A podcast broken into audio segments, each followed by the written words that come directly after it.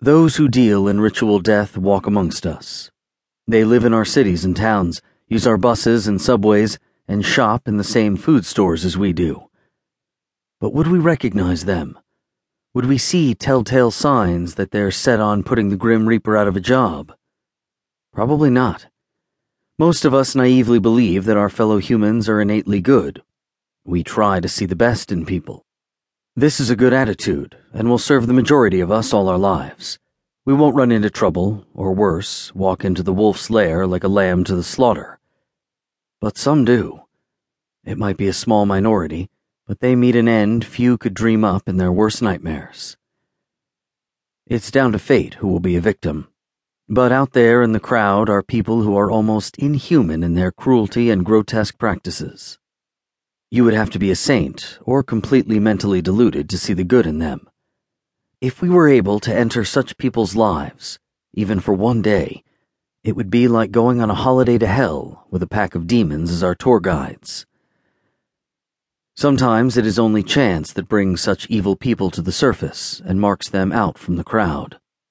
Take the so called Palo Mayombe witch from New York, for example.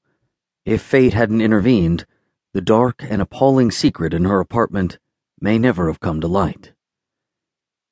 Dead babies. When Margaret Ramirez left her Washington Heights apartment, she wasn't to know that the short walk, covering only a few blocks, would be her last. Nor was she to know, as she walked down the sidewalk, that fate had turned its deadly and sinister gaze on her.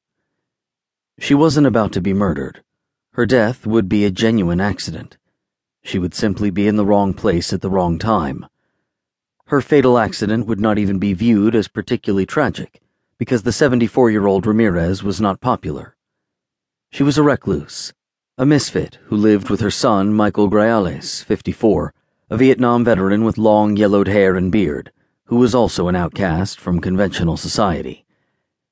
If the truth be known, Many in the neighborhood would think it was a good thing that Margaret Ramirez got hit and killed by a car while crossing the street near her apartment on West 164th Street in Washington Heights, New York, on July 17, 2000. Not because she didn't fit in, but because she seemed like a crazy woman.